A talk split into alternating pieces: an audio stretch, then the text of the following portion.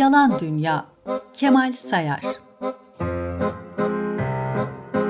Fuzuli, cümle âlemin söylediğine bakma, içtikleri kandır dedikten sonra beytin sonuna eklediği "Aldanma ki şair sözü elbette yalandır" mısrası, bir başka büyük ruh Victor Hugo'nun "Yalan söylemiş olmak, acı çekmiş olmak demektir" sözüyle bir araya geldiğinde beliren anlam hep bu iç burkan ortak duyumdandır. Edebi ve felsefi metinler genellikle yalanı mistifiye etme konusunda sosyolojik, psikolojik, antropolojik metinlere göre daha esnektir.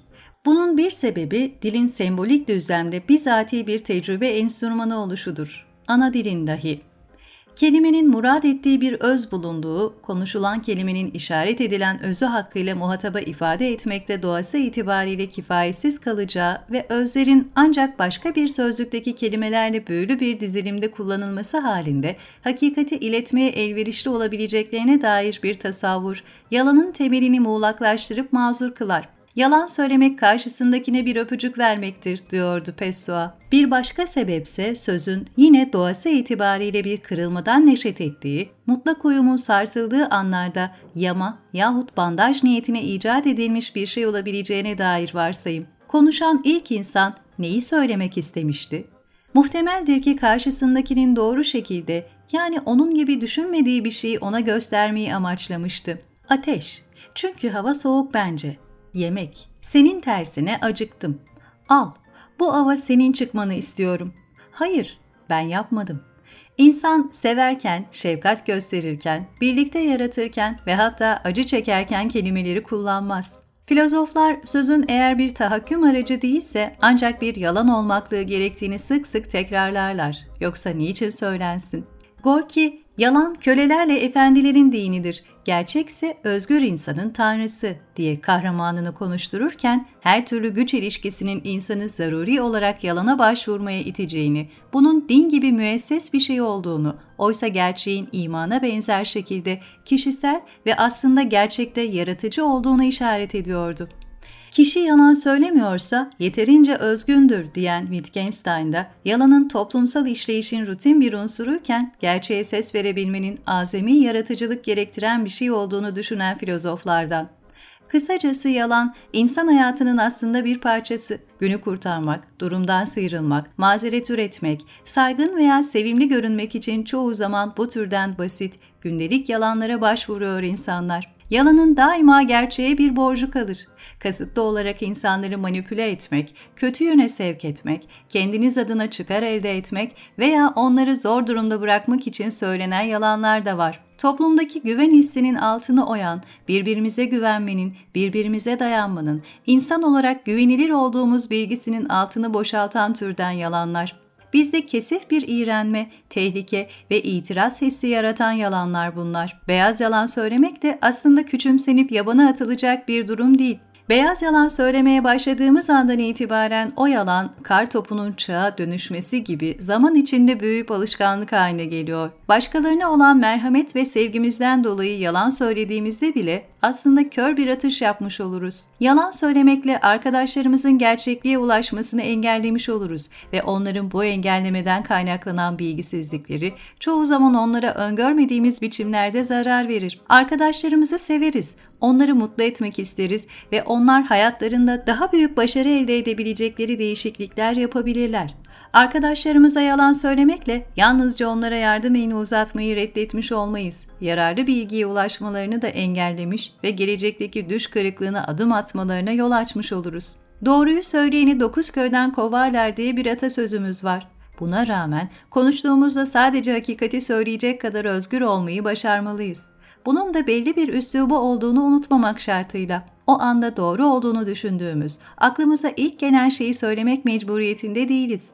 Hayat yeterince çetrefil ve girift bir süreç. İnsanların kaldırabileceği şekilde ve şartlarda gerçeği onlarla paylaşmak gerekir. Sam Harris, "Becerikli doğru sözlülük" diyor bu yetiye. Herkesi kırıp dökerek insancılığı artıramayız. Bu tür bir davranış tarzı art niyetli değilse konuşan ilk insan neyi söylemek istemişti?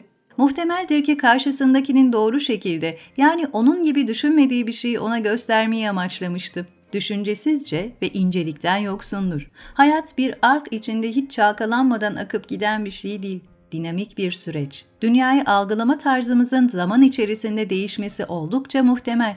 Doğru bildiğimiz şeyler de zaman içinde değişebilir. Şartlar bizi bambaşka noktalara getirebilir. Önemli olan insanın kendi özüne sadakati, yani savunduğu temel değerleri berkitmesi ve o değerlerin özünü korumasıdır. Mühim olan insanın varlığa ve topluma yönelttiği sorular, bizzat bu soruların varlığıdır. Adalet, güven ve doğruluk gibi değerlere olan inancımız bu sebeple sabit kadem olmalıdır. Bununla beraber cevaplarımız değişebilir. Doğruluğu yahut adaleti bugün bu cepheden savunuyorsa, yarın başka bir cepheden savunabilir kişi. İnsanların değişme hakkı mahfuzdur. Elbette ki insanlar değişme ihtiyacı hissetmeyebilir de. Her iki yaşayış tarzını da tümden ve toptan yargılamak doğru değildir. Kuyruklu yalan diye bir ifade var. Tanımı üzerinde düşünülmeye hak eden bir söyleyiş gerçekten de.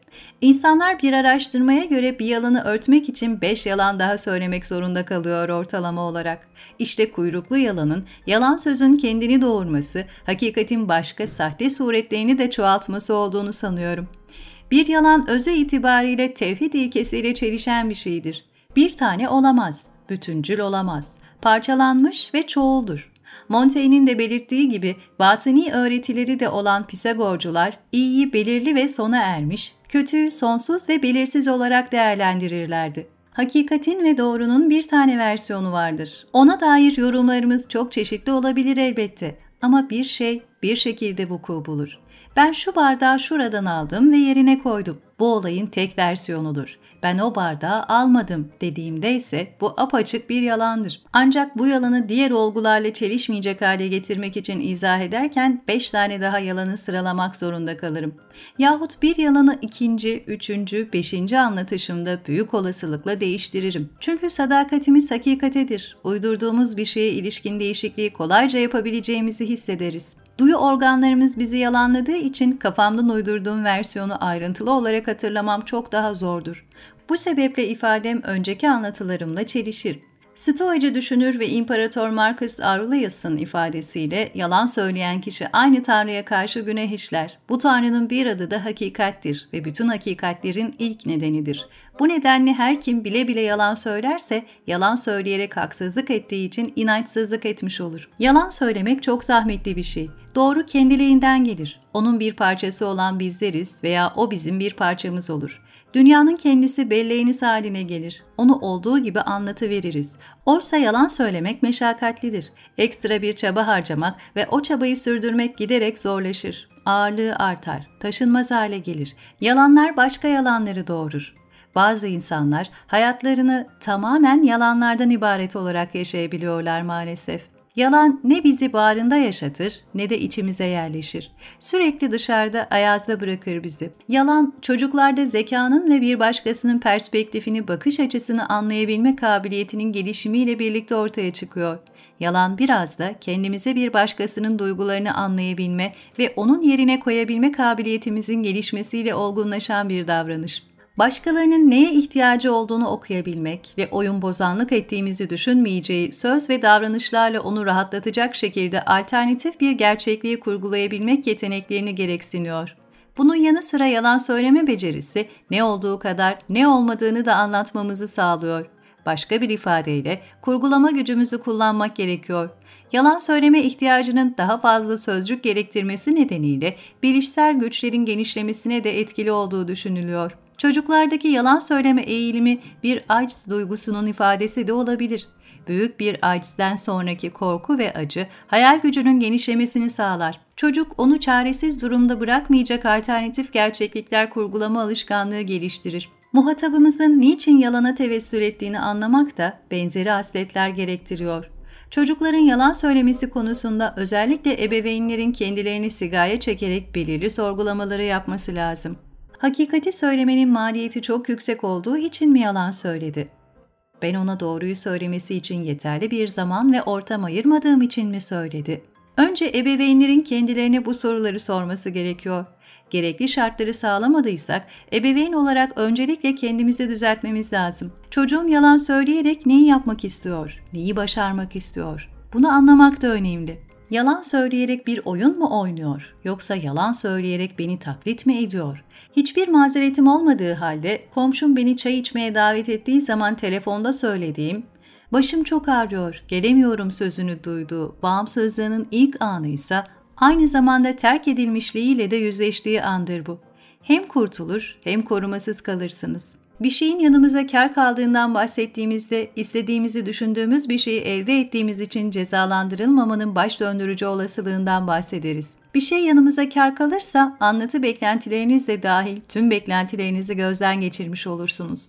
Hikayelerin çoğu ve ahlaki gelişim sağlayan hikayelerin tümü, yanımıza kâr kalmaması gereken şeylerin nasıl ve neden yanımıza kâr kalmayacağıyla ilgilidir diyor Adam Phillips. Birçoklarının yalan söylemeyi becerememesinin bir nedeni de güven duyabileceği, onu esirgeyip gözeten bir otorite tarafından ebeveyn yahut tanrı terk edildiğini kabul etme korkusudur. Gençlerin yalan söylerken neyi gözden çıkardıklarını bir kez daha dikkatle düşünmesi gerekir. Oysa maalesef gençlerde sık sık yalanla karşılaşıyoruz. Eve geç gelmek belki ve benim insanlara yalan söyleyebildiğimi gördü, beni taklit ediyor belki de veya benim üzerimde bir güç sağlamak, yalanıyla beni bir şekilde kontrol ve manipüle etmek istiyor da olabilir. Öncelikle bütün bunları anlamak lazım. Çocuklara parmak sallamadan, "Bak yalan söylüyorsun, çok kötü bir çocuksun, çok kötü bir davranış bu." demeden önce o yalanın bağlamını, niçin söylendiğini anlamaya gayret etmek lazım. Çocuğa yaşına göre de davranmak çok önemli. 3 yaşında söylediği yalan çok masumken 5-6 yaşında biraz daha karmaşık gerekçelerle yalan söyleyebiliyor çocuklar. Bunun yanı sıra gençlerin bir güç ve kontrol egzersizi olarak, yani anne babayı kontrol etmenin bir vasıtası olarak da karşımıza çıkabiliyor yalan. Freud'un belirttiği gibi çocuğun anne babasına söylediği ilk başarılı yalan, ebeveynlerinin onun zihnini okuyamadığını ve dolayısıyla kaderi mutlak varlıklar olmadıklarını kendine kanıtladığı an yahut arkadaşlarında kalmak istediklerinde, ailelerini onaylayacak uygulamalara eylemde itiraz ettiklerinde, onlardan bağımsızlaşmak istedikleri için yalan söylüyorlar. Yetişkinliğe geçiş sürecinde doğal ve haklı olarak daha fazla özgürlük talep ediyorlar. Aile bu konularda onlarla hemfikir olmadığında da ebeveynlerle yüzleşmek yerine yalanlardan medet umarak aileyi kendi seçimlerine ikna ediyorlar. Yalanın nahoş bir davranış olduğuna şüphe yok. Ancak burada gençlerin de bir haklılık payı var.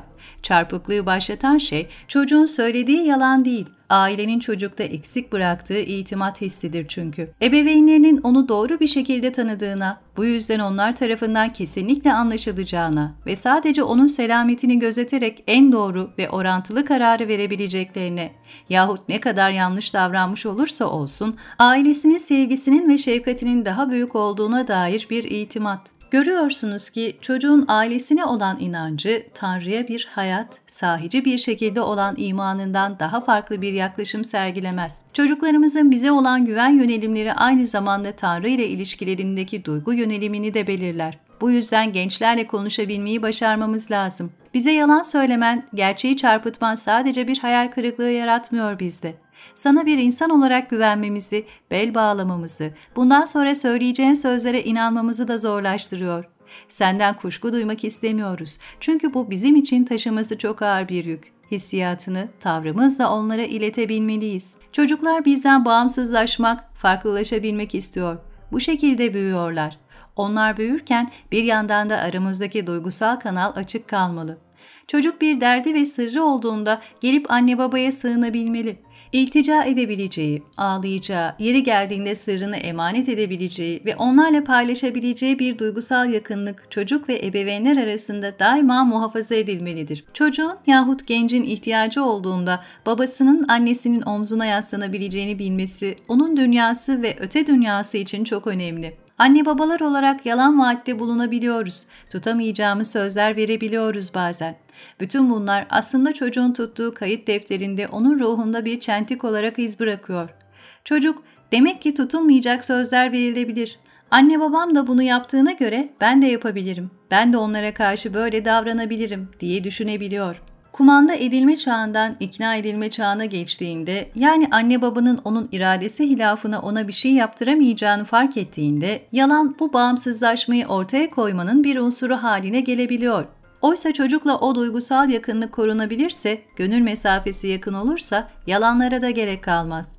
Mış gibi hayatları var sonra.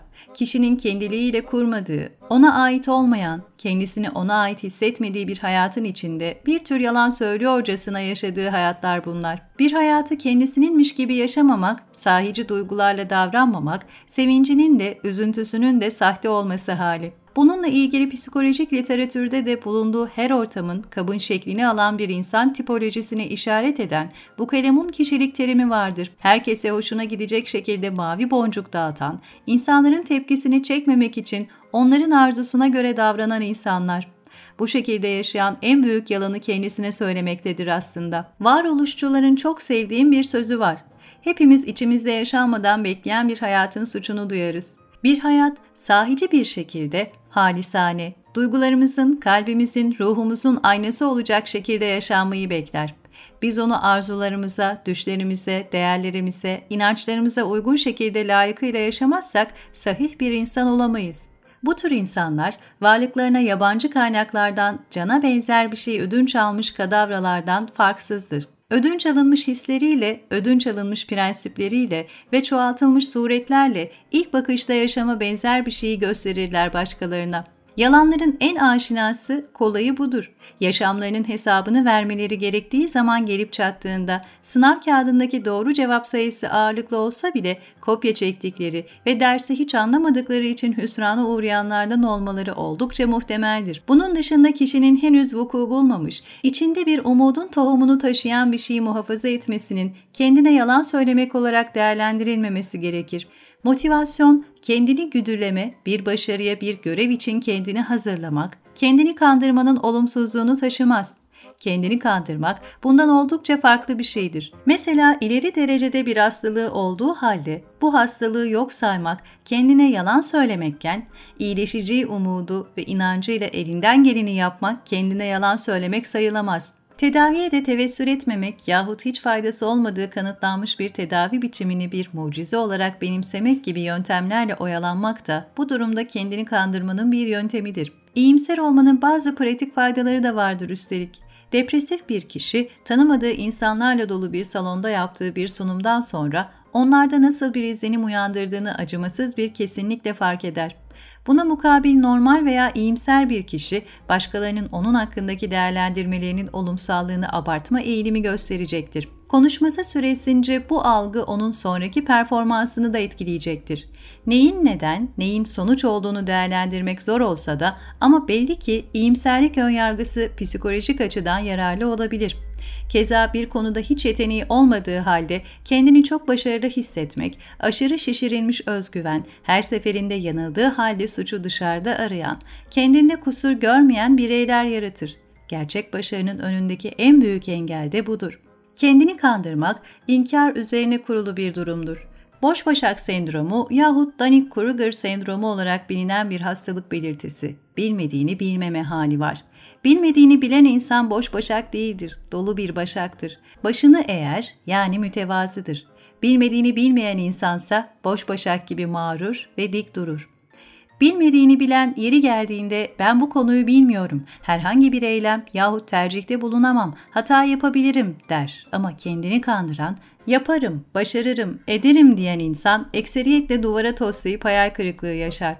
Bu açıdan kendimize söylediğimiz yalanlar da geniş bir yelpaze derecelendirilebilir aslında. Hafif yalanlardan daha ağır yalanlara kadar bir skalada yayılıyorlar. Yalan söyleme tavrında cinsiyetlerin farkı niceliksel olmaktan ziyade niteliğe ilişkin.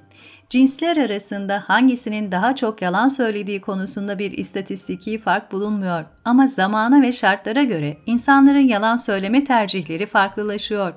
Kadınlar daha çok sosyal sebeplerle yalan söylüyorlar. Yani müşkül durumu kurtarmak, bir başkasının incinmesini önlemek gayesiyle bu kadınların daha sosyal bir cinsiyet olmasından kaynaklanıyor. Erkeklerse bir başkası üzerinde olumlu bir izlenim oluşturmak için söylüyor yalanı daha ziyade. Kendilerini olduklarından daha güçlü, daha akıllı, daha yakışıklı göstermek için yalan söylemeye yöneliyorlar. Kadınların yalanlarında bile aslında bir tür yine bağ kurma amacı var veya kurulmuş olan bağların incinmemesini gözetme endişesi var. En yaygın hali bu kadın yalanlarının. Erkeklerde ise yaygın form ve içerik bir başkasını etkileme isteği. Ralph Keyes, Hakikat Sonrası Çağ kitabında bu konuda yapılan araştırmaları şu şekilde özetliyor. İncelediği kadınların genelde başkalarını, erkeklerin ise özellikle aldatma şüphesinden kendilerini korumak için yalan söyledikleri sonucuna vardı. Erkekler aynı zamanda anlaşmazlıkları çözmek ve uyum görüntüsünü korumak için yalanı kullanmaya daha yatkındırlar. Çatışmadan kaçmanın erkeksi değil, kadınsı bir özellik olduğu düşünülebilir. Ancak görünen o ki bu bir kural değildir. Hz. Muhammed, erkek müminlerin ev içi huzuru korumak için yalan söylemelerine izin vermiştir. Bloom'un örneğinde kadınlar, gençken anne babalarına erkeklerden daha çok yalan söylediklerini ifade ediyordu. Erkekler %46, bayanlar %70. Belki de sadece hafızaları daha iyiydi. Ontario'da 60 evli çift üzerine yapılan çok daha sonraki bir çalışma, kadınların evliliklerindeki olayları kocalarından çok daha iyi hatırladığını, fakat kocaların hatırladıkları kısımları süsleme olasılığının daha yüksek olduğunu keşfetti. Bu çalışmayı yürütenler, kadınların canlı anılarının uydurmalarını engellediğini, erkeklerin ise puslu belleklerinin boşluklarını uydurmalarla doldurmak zorunda kaldığı sonucuna vardı. Bu erkekler için fazla merhametli bir sonuçtur. Ayrıca bir başka araştırmaya daha referansla De Paul'un incelediği erkekler ve kadınlar aynı oranda yalan söylüyordu. Ancak psikolog söyledikleri yalanlarda açık cinsiyet farklılıkları keşfetti. Erkekler zaman zaman abartılı bir biçimde büyük oynayarak bilgiyi çarpıtma eğilimi gösteriyordu. Kadınlarsa bilgiyi saklayarak ve doğrudan cevaplardan kaçınarak aldatıyordu. Yapılan araştırmalar gösteriyor ki kadınlar diğer insanların duygularını korumaya çalıştıkları bazı durumlarda çekincesiz yalan söylüyorlar. Erkekler bu konularda daha az destekleyici fakat aynı zamanda dürüstler. İnsanlar güven yönelimli canlılar. Bir söz duyduğumuzda ilk olarak ona inanmak istiyoruz. Beynimiz güven duymaya programlanmış. İnsan zihni çalışırken dinlediği hikayeye inanmak üzerine inşa edilmiş. En çok da yakınları için geçerli bu durum. Yakın çevremizdeki insanlardan, dost ve arkadaşlarımızdan, eş ve çocuklarımızdan, anne babamızdan doğruları duymaya ihtiyacımız var. Bu çevreye duyulan güven zedelendiği zaman insanların kendilerine duydukları güven de zedeleniyor. Sadece karşı tarafa duydukları itimat değil yiten. Ben doğru söylenemeyecek kadar değersiz bir insan mıyım? Ben bunca sene bir yalanla mı avutuldum? Yalanla mı teselli edildim? Bütün ömrüm bir yalan mıydı? Bir yalan uğruna mı hayatımı harcadım? Gibi çok daha esas ve temel konularda çok can acıtıcı sorular için bir tetikleyici oluyor bu aldatılma.